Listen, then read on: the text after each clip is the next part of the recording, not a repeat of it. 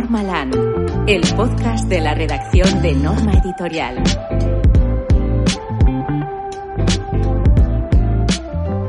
Hola, saludos de José Bermúdez y muchas gracias por haber elegido Normaland para desconectar de vuestros agobios y vuestras prisas. En este octavo episodio hablaremos de Napoleón y Egipto con los autores de una de las novedades de norma más importantes, no ya solo de la primavera, sino que yo me atrevería a decir que incluso de todo el año. Estoy hablando de la adaptación a cómic de la novela La pirámide inmortal, y están conmigo aquí en este rinconcito caumiquero, muy bien apretujaditos todos, eh, Javier Sierra, el autor de la citada novela, y Salva Rubio, Dalmasas y Ruyer Surroca, los responsables de tan magnífica adaptación. Muy buenas a los cuatro. ¿Qué tal? ¿Cómo estás? Hola. Eh, Javier, en la novela, en la pirámide inmortal, tú retratas, digamos que construyendo una hipótesis plausible, la visita de un joven Napoleón Bonaparte al interior de la pirámide de Giza en agosto de 1799. A partir de esta premisa, a partir de este episodio, pues tú elaboras una trama tremendamente interesante. Permíteme preguntarte qué te llevó a escribir sobre todo aquello y por favor no dejes de mencionar que tú pasaste también unas horas a solas en esta pirámide. bueno, todo empieza por mi fascinación por los grandes enigmas de la historia. Eh, desde hace muchísimos años vengo recogiéndolos minuciosamente según se van cruzando en mi camino y un día de 1995, cuando hice mi primera visita al país de las pirámides, eh, el guía que me llevó hasta la meseta de Giza me contó que Napoleón Bonaparte había pasado una noche allí. Yo pensé que me estaba contando una mentira. En fin, los estaba vacilando. Sí, los guías son, son expertos en, en fin, en, hacer afirmaciones grandilocuentes y pensé que, bueno, que, me estaba vacilando un poco. Pero el caso es que eh, después pude comprobar que la historia que me estaba contando el guía tenía una base cierta. En 1798, Napoleón, junto con 30.000 soldados, invade Egipto y un año más tarde, en agosto de 1799, es el propio Bonaparte el que decide acercarse a la meseta de Giza a contemplar las pirámides en todo su esplendor y toma, eh, en fin, la, determinación extraña de meterse a solas en el interior de la Gran Pirámide. Pasa allí seis, siete horas hasta que al amanecer del día siguiente, 13 de agosto de 1799, emerge de la pirámide completamente pálido, desencajado, y sus hombres se le acercan para preguntarle qué había visto, por qué estaba así. Y él responde con una frase que es el motor de toda esta historia. Él responde diciendo, aunque os lo contara, no me ibais a creer. Bonaparte nunca explicó qué le pasó en el interior de la Gran Pirámide, ni en sus cartas a Josefina, que se había quedado en Francia, ni en sus memorias que dictó a Emanuel Las Casas años más tarde, así que eh, me dejó servido un misterio que yo tenía que resolver. Y la única forma que tuve de acercarme a aquella noche extraña de Napoleón fue pasar mi propia noche en el mismo lugar, durante las mismas horas, tratando de hacerme una idea de qué le pudo haber sucedido. Lo pasé tan mal, tan mal, que em, tuve que durante varios años estar procesando aquel miedo verbal que, experimenté en aquella oscuridad absoluta en la cámara del rey de la Gran Pirámide. De ahí nació la novela.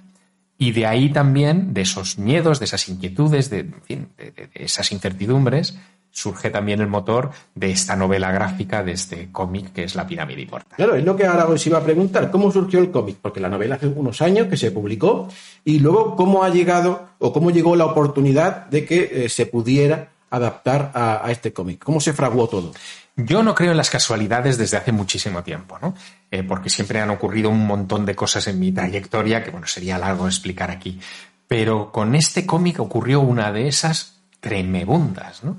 Cuando se publica la novela en 2014, La pirámide inmortal, em, eh, yo tengo una reunión con unos amigos eh, donde hablamos uh, de, por qué mis novelas no se habían adaptado al cómic. Y uno de ellos, Rubén González, me dice, oye, ¿por qué no presentamos este proyecto de, llevar la pirámide inmortal a cómic? Eh, yo lo puedo presentar a Norma porque tengo relaciones con ellos y a lo mejor, oye, les apetece. Bueno, yo le doy vía libre para ese asunto y al cabo de unos días me llama Rubén y me dice, oye, que el director de Norma te conoce. Digo, ¿cómo que me conoce?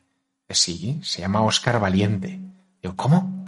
Bueno, resulta que en mis años de instituto de bachillerato, yo los pasé en Vinaroz, en Castellón, em, yo tenía mi compañero de pupitre con el que yo dibujaba cómics, que se llama Ángel Valiente, era el hermano mayor de Oscar. Una curiosidad brutal. ¿eh? Y, a, Oscar yo lo conocí pues siendo mucho más pequeño, claro. Eh, así que no, me pude creer que Oscar fuera el director de Norma. Nos reunimos, vimos conjuntamente el proyecto, evidentemente la sintonía surgió de inmediato y decidimos poner en marcha esta historia. Para mí fue una señal. Es decir, estaba en la mejor editorial de cómics posible con el mejor director editorial mm, o sea, imaginable. Y luego además vinieron unos compañeros de aventura espectaculares también. Uno de ellos es Salva. Salva, tú te has ocupado de, dar forma al guion.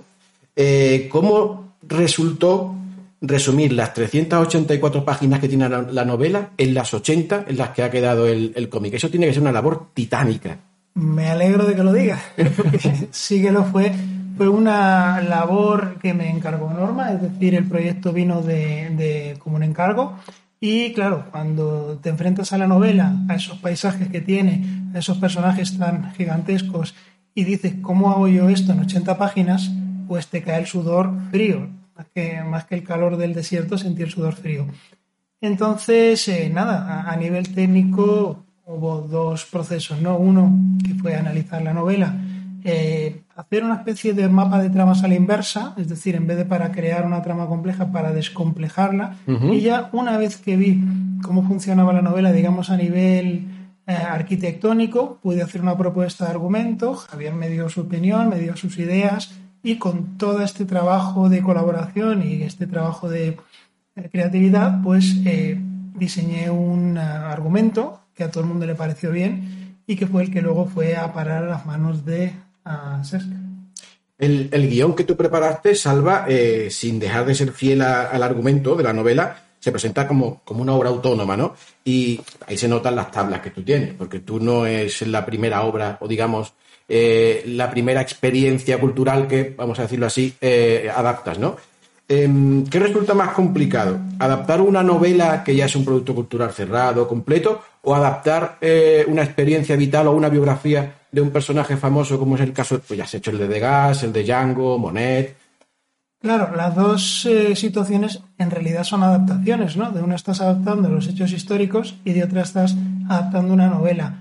La diferencia principal es que en una puedes ser más tú mismo, puedes trabajar como te apetezca, pero con la novela tienes que ser fiel al espíritu, sobre todo. Es decir, yo cuando me reuní con Javier, cuando hablé con él al principio, una cosa que le dije muy claro es quiero que reconozcas tu novela en todo momento y no quiero que, pienses, ni tú ni, tus lectores, que pienses en ningún momento que un personaje, una situación, una trama ha sido traicionada.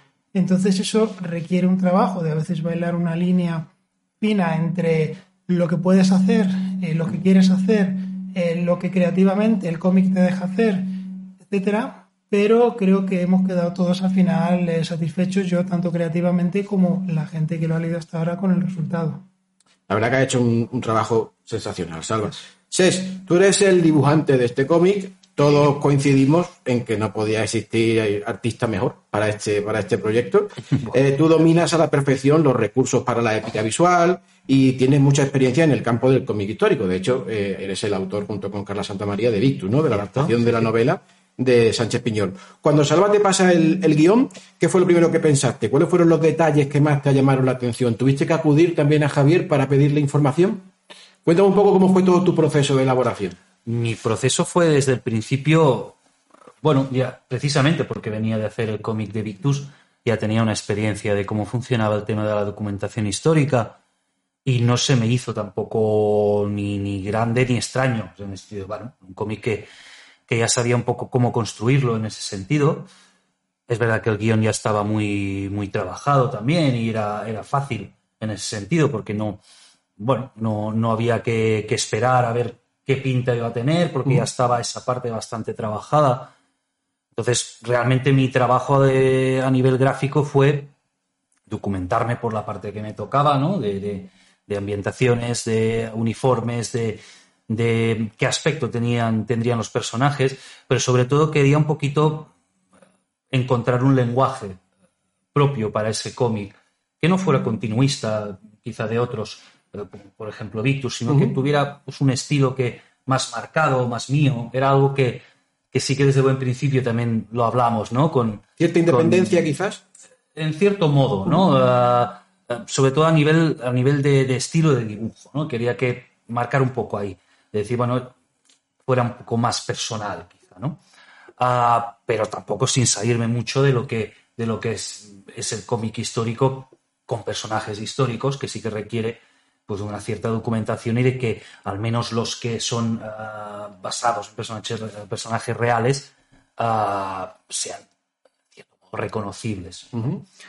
Ah, luego, pues bueno, haces una búsqueda, empiezas a, ver qué, retratos de la época te encajan más con, con, el personaje que tienes que retratar, sabiendo un poquito que, es un cómic, en este caso, de aventuras, ¿no? y, y convertir un poco esos personajes realmente en, héroes o en, o en bueno, sí, al fin y al cabo en héroes de, de, esa aventura. Y eso fue un poquito lo que más me eh, empecé a trabajar, ¿no? A ver cómo podíamos construir esos personajes que funcionaran bien en, en, escena, en el acting que tenían que tener, pero como ya te digo, el guion estaba muy bien ya construido, no me resultó complicado. En el tema de la caracterización de los personajes, que es algo que realmente a mí me llama siempre poderosísimamente la atención y siempre que puedo le pregunto a, los dibujantes, a mí me ha gustado mucho que le hayáis puesto a Napoleón barba, la verdad. Entonces, esa decisión, ¿cuándo la tomasteis y por qué? La, acostumbro, es una, es una decisión que, que igual es hasta incluso una manía, ¿no? Me, me, gusta que se note el paso del tiempo a lo largo de, de un cómic y que el personaje pueda ir cambiando. Se me hace extraño cuando veo cómics donde el héroe nunca cambia Siempre es eh, exactamente igual, perfecto, peinado, afeitado. Eh, mm, eh, creo que un personaje de esa época en una campaña militar, porque al fin y al cabo es lo que era, ¿no? Napoleón fue a invadir Egipto.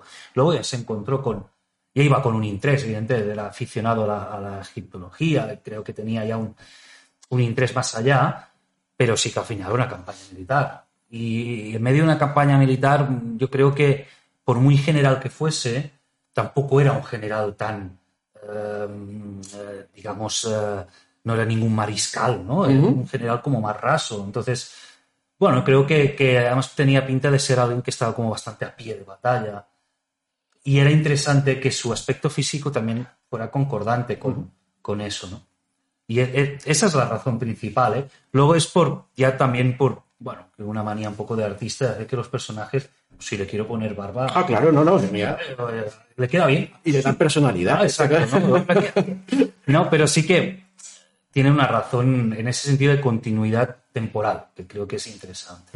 Genial. Hay, que destacar uno de los valores añadidos que presenta este cómic, es que tiene una página panorámica, una página desplegable, que es algo pocas veces visto en la historieta española, ¿no? Esto eh, además, en ella acontece un, contenido bastante imprescindible dentro de la trama, ¿no? ¿Esto a quién se le ocurrió? ¿Quién decidió, oye, vamos a resolver esto metiendo aquí una panorámica, una, página aquí desplegable que le va a dar un efecto súper chulo? ¿De quién fue la idea? La verdad es que la idea fue de Luis, de nuestro editor, porque él quería hacer un libro especial, un libro diferente. Ahí la idea de que pudiera haber una página que se desplegase nos la planteó como una posibilidad eh, física del libro, pero claro, esto solo tenía sentido eh, no como un adorno, no como una página más. Esto tenía que tener un sentido narrativo. Yo le pregunté a Luis en qué lugares podía ir esta página y me di cuenta de que se podía situar alrededor de lo que en guion se llama el, paso al acto 3. Ese momento en que el héroe se ha cargado, digamos, de, responsabilidades, tiene una misión que cumplir y se intuye que va a haber un duelo. Eh, nos dirigimos a ese duelo final. Ese momento ya es un momento de cambio, digamos, eh, lo hemos incorporado en ese desplegable de forma que el lector cuando llegue a él tenga una sensación física de descubrir algo, de, introducirse en esa oscuridad o en ese momento crucial de la vida del personaje junto a él. La verdad que enriquece el cómic de una manera realmente espectacular. Y debemos también mencionar y, destacar el trabajo con el color que has hecho tú, Ruger, pues has sabido crear unos climas y unas atmósferas espectaculares. ¿Cómo, fue el proceso? ¿Tuviste que experimentar y probar mucho? Porque la verdad que el acabado bien merece un aplauso sonoro. Pues la verdad es que al principio, eh, bueno, cuando Sales me propuso este proyecto, hicimos tres, cuatro pruebas con distintos tipos de acabados de color hasta encontrar algo que tanto editor como dibujante como yo, y no sé si lo visteis vosotros, eh, estuvimos todos de acuerdo en que sí, era lo más correcto. Era un estilo un poco más típico de la historia del cómic, pero mm, un poquito más juvenil, más moderno, digamos. Y sí que había un poquito de, de dificultad en buscar en algunas ambientaciones, pero bueno, buscando muchas referencias, sobre todo de películas y, y fotografía. eh, Claro, imagino, porque al ser un cómic histórico, eh, la documentación puedes encontrarla, eh, digamos, en, en- en blanco y negro, o en, en color encontraste mucho, o tuviste que aportar mucha, mucha originalidad ahí. Eh, no había tanto como yo esperaba. Eh, de hecho, tiré alguna de Technicolor, alguna película Technicolor que, bueno, me daba ideas de ambientación, lo que sabía que muy, muy realista el color no era. Pero, pero sí, eh, en algún caso era difícil. Alguna documentación me la pasaba a SES directamente, eh, me la dejaba allí puestas en los archivos. Eh, sobre todo documentación de, de- de vestuario, de eso muchísimo, eso sí. Fantástico. Pues mencionar también que este cómic al final, para hacerlo aún más completo si cabe, presenta un epílogo de Javier Sierra y un dossier de Salva Rubio que incluye también bocetos de sex. Muchas gracias a los cuatro por venir a hablar a Normaland de vuestro cómic. Un placer. Nosotros.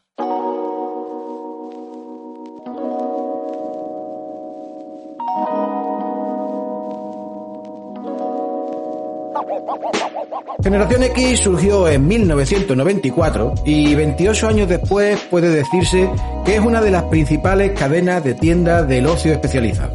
Al menos en el cómic, sin duda, lo es. 18 espacios repartidos por todo el país, de los cuales hay un buen número en la comunidad de Madrid, donde recientemente han abierto su flagship, su buque insignia, la generación X de Tirso. Nos va a contar un poquito más sobre el proyecto Ismael Contreras, uno de los estandartes y pesos pesados de la empresa. Isma, muy buena, ¿cómo estás? Hola, ¿qué tal? Pues muy bien. Cuéntanos un poquito más sobre, sobre esta tienda, la generación X de Tirso de Molina. ¿Qué pretendéis con un espacio así y, y cómo llegó la idea de desarrollar una iniciativa de este tipo?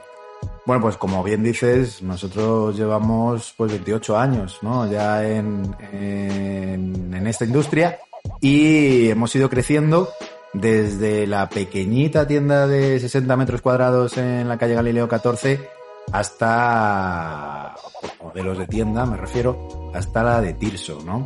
Que pues tiene más o menos 600 metros, eh, un, un local mucho más amplio, donde creemos que además de poder encontrar todos los productos que siempre nos han caracterizado, pues puedes vivir una experiencia diferente. Una experiencia diferente, vamos, no te vamos a poner a bailar, pero sí que queremos que, que lo disfrutes y que tengas, bueno, pues que encuentres una serie de productos, que te puedas tomar un café en el Coco Bar, que vayas a los eventos que, realizamos semanalmente, porque, porque creo que a lo largo de los años, ¿no? El modelo de negocio de, de librería y, y sobre todo de librería de cómics, pues ha cambiado muchísimo. Como norma, pues asumo que, que sois plenamente conscientes de Sí, cómo, sí, de la cómo ha sí. cambiado y, y que ahora pues se demandan otro tipo de, de eventos o otro tipo de experiencias. O sea, digamos que es un, un espacio donde queréis dinamizar al máximo la tienda para atraer al público, ¿no? Para Sí, cre- creemos que lo, lo más importante, nosotros hemos apostado quizá por la parte física, ¿no? Eh, nos encanta conocer a la gente, pero no, sea, pero ponerle cara y, y tocarles, ¿no? Por así decirlo. La pandemia, pues no, no nos ha dejado dar tantos abrazos como querríamos, pero creo que estamos cerca de poder volver a, a dar abrazos, ¿no? Eh, entonces nosotros esa parte sí que la hemos potenciado siempre y creemos que, que se puede potenciar aún más. Por ejemplo, mm, algo que no toca a los cómics, pero que nosotros siempre hemos tocado, es los juegos. Y nosotros fuimos de los primeros en tener una sala solo destinada a juegos. Podríamos haber elegido poner eh, productos a la venta, pero decidimos darle un espacio a la gente para que jugase, reunirnos, jugar y demás. Eh, creo que eso, mm, de esa reunión social, esa parte física, pues nosotros sí que lo llevamos al extremo. Los juegos de mesa son juegos sociales, lo que nos gusta es reunirnos alrededor de una mesa, ¿no? Eh, los eventos de cómics vuelven a ser lo mismo, encontrar a los amigos que habitualmente a lo mejor no vemos y poder quedar ese día y luego al final tomarnos algo. Eh, apostamos mucho más por eso que por la propia venta, ¿no? La librería como centro de reunión, ¿no? Exacto, como, como como- espacio social de, de- Sí, de como- quedada, por decirlo de algún como modo. centro neurálgico Exacto. de la ciudad. Y para que la gente que no conoce todavía la tienda pueda hacerse una idea, descríbela. Es decir, si nos ponemos en la puerta y empezamos a entrar, ¿qué nos encontramos? Bueno, pues hombre, lo que nosotros eh, hemos querido hacer es, eh, primero, mm, que, que nosotros tenemos mucho material de cómic, pero también tenemos mucho material de juegos, ¿no? Entonces lo que queremos es que, que desde el principio se vea, no nos escondemos, por así decirlo. No, nos encanta decir que somos una librería de, de cómics, igual que nos encanta decir que somos una tienda de juegos, ¿no? Por eso al final lo que utilizamos es el concepto de tienda de ocio. Eh, entonces desde el principio vas a, vas a ver esa, esa parte, ¿no? De, dividida en las dos, tanto cómic como juegos. Luego, eh, en esta tienda en concreto hemos apostado muchísimo por la parte infantil, Ajá. en la cual pues vas a ver una serie de decoraciones de la cabaña que, que hemos construido en lo alto eh, para para hacer fuerte ¿no? esa parte infantil que en los últimos años pues ha crecido muchísimo también, tanto en los cómics como en las narrativas. ¿no? Eh, luego subimos escaleras, unas pequeñas escaleras y encontramos pues dos de los fuertes de librería especializada, ¿no? Lo que, pues, lo que son los, los cómics de superhéroes y el manga, ¿no? Eh, en el que también vas a encontrar una serie de figuras que actualmente se están vendiendo mucho y funciona, ¿no? Todo lo que es manga creo que ha tenido un boom gigantesco en los últimos años y nosotros que hemos vivido toda la experiencia, quiero decir, desde que no existía el manga eh, porque no se editaba cuando se empezó a editar las grapas pequeñitas y todo pues los 2000 en los 2010 y ahora mismo sí que hemos visto que el crecimiento es exponencial no Eh, entonces tienes una zona destinada directamente al, al manga y al fondo del todo tienes el bar un bar que es un coco bar que bueno pues para dispendio de toda la gente Eso siempre da mucha vida. Da mucha vida. Luego hay otras dos cosas que yo que he estado recientemente en la, en la librería me gustaron mucho. Una fue el rinconcito ese con el sillón que tenéis que anima mucho a sentarse y, Sí. y ojear. Y luego también la decoración de, con dibujos de Montéis. Sí, Eso es una pasada. Hemos, hemos hecho, yo creo que ahí es un poco la parte de la experiencia que comentábamos, ¿no? Nos encanta, primero, con poder contar con los dibujos de, de Albert Montéis, al cual, pues, se unió al proyecto, vamos, casi, casi sin, no, no tuvo, Es que se lo pensó ¿eh? poco, no Es lo sé, pero vamos. Sí, se lo agradecemos. Y toda la decoración de la escalera, eh, pues forma parte de, de Montéis, un dibujo original. Y luego un- una especie de friso que hemos colocado en lo alto también. Queríamos darle esa personalidad ah, para diferenciarla primero del resto de nuestras propias tiendas. Y luego, eh, porque nos encanta esa parte de, de encontrar un, un espacio único, ¿no? Que eso es un poco lo que, que- lo que buscábamos. Las librerías especializadas a lo largo de los 90, incluso los 2000, lo que tenías ah, en el panorama nacional era prácticamente la misma tienda, eh, ya me da igual el nombre que le pongas, Sí, sí, pero repetido, era, la misma tienda calco. eh, colocada mm, con los cómics igual y tal.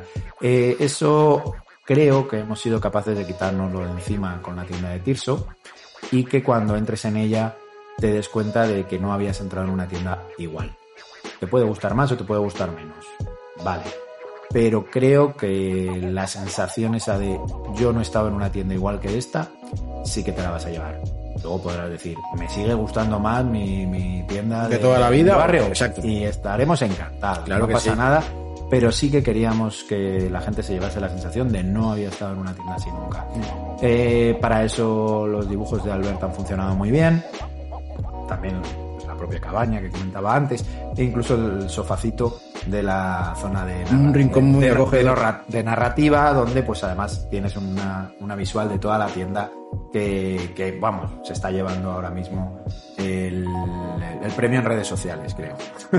Al hilo de esto de las de las redes, yo, ahora me lo confirmarás tú si, si la si el arranque de la tienda ha sido bueno o no, pero yo sí que he visto que la visibilidad en, redes ha sido bastante notoria y, y yo se lo yo creo que es artífice en parte del equipo de la tienda, porque muchos de, la- de, de los compañeros que tienes allí a través de sus redes sociales la publicitan y la promocionan muchísimo. Pa- Pablo Ríos, Paloma Liranzo, yo que lo sigo en Twitter, veo como constantemente están anunciando y defendiendo la tienda. ¿Eso es algo que ha surgido de ellos o que lo comentasteis en su día en el equipo? ¿Cómo surgió aquello? Porque lo hacen francamente bien. Te digo la más absoluta verdad, o sea, en ningún momento les hemos dicho, eh, oye, por favor, en vuestras redes sociales ponerlo. Pero tampoco le hemos dicho, por favor, no lo pongáis. O sea, que- que no. siempre suma, claro. Entonces, bueno, yo creo que son, eh, en, en estos dos casos en concreto, eh, pues bueno, pues casi, casi que, que tienen sus propios seguidores, ¿no? Y, y ya las redes sociales, eh, pues mm, son tan grandes que a veces incluso un, librero tiene más followers que la propia librería, ¿no? Eh, entonces, pues bueno, yo creo que ellos también, para mí es un halago que lo hagan porque quiere decir que se sienten cómodos y que al sentirse cómodos, pues bueno, pues, pues comparten en sus redes lo que, lo que estamos haciendo en la tienda, ¿no? Y eh, bueno, ¿qué lleva con la librería abierta? ¿Seis meses aproximadamente? No, desde eh, diciembre. De diciembre, o sea, Sí, ¿y sí, cuáles son vuestras impresiones? ¿Estáis contentos con el arranque? Sí, la, la verdad es que nosotros, eh, bueno, con la experiencia que tenemos ya veníamos de, de las tiendas que tenemos al otro lado de la Gran Vía. ¿no? La calle Puebla y la tienda de la calle Carranza. Y lo que buscábamos era un poco eh, dar cobertura a toda la otra parte de Madrid que quizá o no llegaba a Puebla y a Carranza o, o bueno, pues, pues Madrid ahora mismo es muy grande ahora mismo y siempre, pero, pero la comunicación de cercanías o de metro, pues te puede llevar a Sol, ¿no? Y desde Sol puedes elegir si, si quieres ir a un sitio o a otro, ¿no? Entonces creo que, que de esta manera damos cobertura a toda la gente que puede vivir en Atocha, Lavapiés, la zona del rastro y demás, que a lo mejor le pillaba un poco más lejos eh, nuestras tiendas de Puebla y de Carranza. Eh, vamos, con, con el comienzo de... Estamos contentos, es- para nosotros es era importante abrir en Navidad. Claro, ¿no? una época pero, pero es cierto que nos damos todo este año para ir eh, colocando la tienda como realmente queremos. Somos de la opinión que, que se hacen mejor las cosas cuando ya están en marcha, ¿no? Eh, hay gente que se tira planeando cinco años y luego Son cuatro años que ha perdido. bueno, y, y luego le queda muy bonito, no pasa nada, nosotros, nosotros lo trabajamos abiertos. Es ¿no? mejor, sí, Entonces, sí. Nos ponemos En en, base a la marcha experiencia. Y entonces yo creo que, que a lo largo de este año incluso pues veremos cambios. Una de las cosas que nosotros hacemos en la tienda y, y- y por eso la idea de la experiencia es que es probable que vengas eh, tu próxima visita la tienda va a estar diferente. Oye, ya pues- sea por la colocación del material, por la colocación de las mesas, porque hemos movido algo, pero e- esa es un poco... Pues eso también resulta atractivo, saber que lo que vas a encontrar es distinto, ¿no? Ese es nuestro plan, sí, que no sea siempre la misma imagen. Claro. Y comentabas que la ubicación pues está al otro lado de la Gran Vía. ¿Eso os ha permitido eh, reclutar a, un, a nuevos clientes o también ha motivado que varios de los clientes que ya iban a Puebla y Carranza se hayan desplazado a Tirso? ¿Cuál es la experiencia que habéis tenido al respecto? Pues mira, hay, por supuesto, hay varios clientes que vivían por la zona y que, y que Claro, ahora le pilla más cerca ahora este, le ¿no? pilla más cerca y están encantados y quieren mucho más, ¿no? Eh, y están, están todos los días tomando café ahí diciendo, pues me viene genial, muchas gracias por haber abierto aquí. Pero también creo que les que, que hay mucho público nuevo, mucho público que por la zona y del barrio que pues, o, no, o no llegaba a, a nuestras otras tiendas o se quedaba medio camino o lo que fuese. Y creo que también estamos teniendo público ya no solo del barrio, sino de fuera, que pues llega hasta Sol en cercanías y desde lo que son las afueras de Madrid y que sí que viene para, para la tienda de Tirso. Es cierto que notamos también mucha gente de paso porque es una zona muchísimo más turística, por así decirlo, ¿no? muy cerca de la Plaza Mayor, cerca de la Plaza de Tirso de Molina, los domingos el, el rastro es un hervidero y está muy cerquita. ¿Abrís los domingos? Abrimos los domingos, sí. eh, entonces, pues bueno, se dan mucho, Claro, claro. se dan muchas posibilidades y creo que sí que es un público ligeramente o sea, di- diferente, que a lo mejor no habría llegado a muchos. Claro. Estamos todo el tiempo llamándole Generación X Tirso porque así lo habéis denominado, pero está en la calle Ron- Conde de Romanones 3, ¿no? Que no Conde está- de Romanones 3. Exacto. Es una calle cortita, o sea que... Sí, sí, no, que si llegas allí, la aparte tenéis una fachada muy chula con esas cristaleras, esas puertas que llama la atención desde, desde que te vas acercando. Hemos hablado de la tienda de Generación X en Tirso, vamos a hablar ahora del Ismael Contreras librero, ¿vale? De la Toma. persona, del profesional. Venga, ¿Cuántos años llevas tú de librero, Ismael? Bueno, pues eh, siempre. bueno, digamos que la tienda tiene 28 años, ¿no? Decíamos. Eh, yo recuerdo cómo mi primera experiencia fue exactamente hace 28 años, así que fíjate. Tú naciste con la empresa, quiero decir, cuando nació la empresa tú estabas ahí ya. Sí, lo que pasa es que no formaba parte del equipo porque pues, pues yo tenía solo 16 años, 15 realmente. Eh, pero con 16 años pues me hice mi primera feria, Que es una de las experiencias clásicas de todo librero.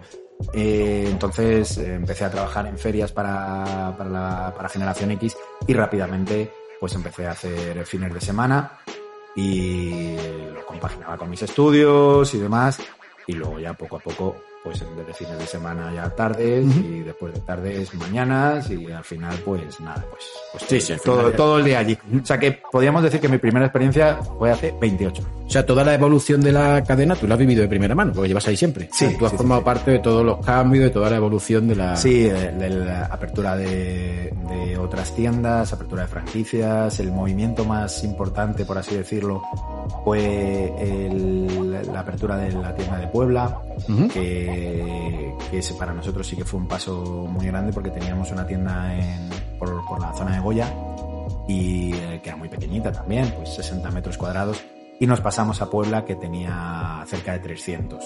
Eso sí que fue, Claro, un, eso fue un ¿eh? salto, fue un salto muy, muy grande y nos costó, pues bueno, pues, trabajo, replantearnos las cosas y tal. Creo que nos, nos dio una visión diferente de- del negocio, que eso fue como en el año 2000.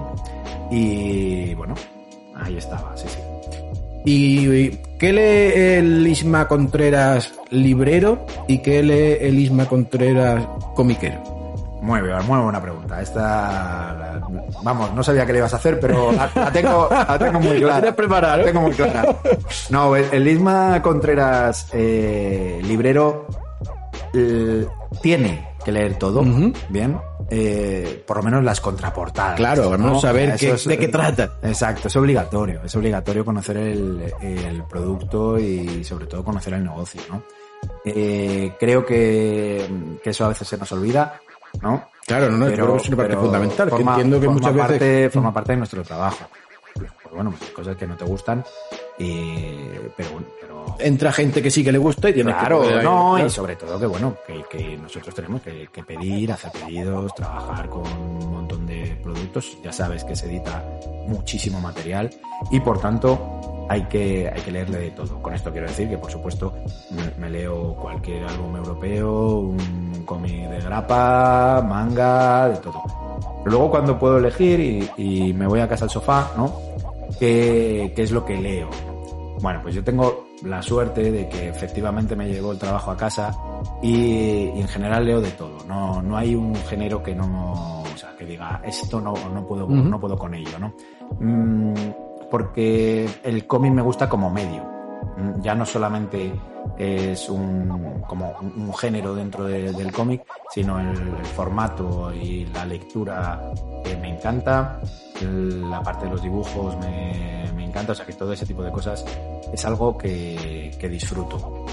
Por ponerte un ejemplo, te diré que pues bien, de mis últimas lecturas o así, el- con ganas, o sea, como, como- como con expectativas de, de que saliese, pues acabo de leer El Grito Nocturno de Borja González, autor de aquí, que su anterior Bla Bla Hall me gustó mucho y teníamos muchas ganas de que saliese El Grito Nocturno en castellano. Eh, el de los túneles de Rutumodan también me ha gustado mucho, se ve un poco más el perfil de esa, de esa manera. Eh, me encanta un autor que se llama Mark Russell, a, a los guiones. Eh, me gusta mucho, ha sacado varias cosas de, bueno, pues con, con DC y demás. Y es algo que, que sí que me gusta como guionista, por ejemplo. Y el tomo gigante de Madman de Mike Allred, que es uno de mis autores favoritos de todos los tiempos.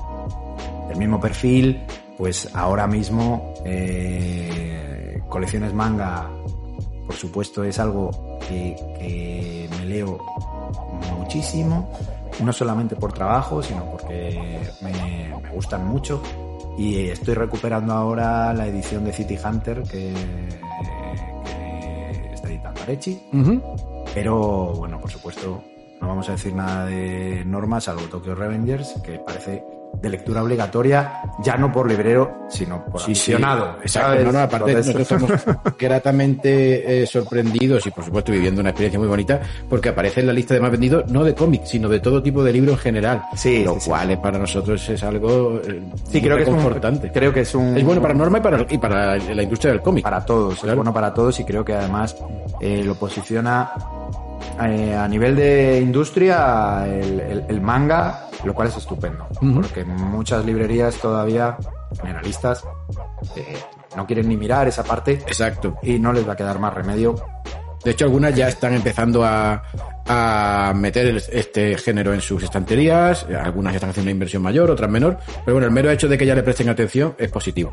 Oye, Isma, ¿y tú que llevas toda la vida, casi 30 años en esto, eh, tienes, eh, digamos, galones para poderme eh, responder a esto? El momento tan bueno que estamos viviendo en el cómic, este boom y de, de visibilidad, de venta y demás, ¿tú crees que ha venido para quedarse o que va a ser cíclico? Te voy a decir algo que no he dejado de decir desde el 98.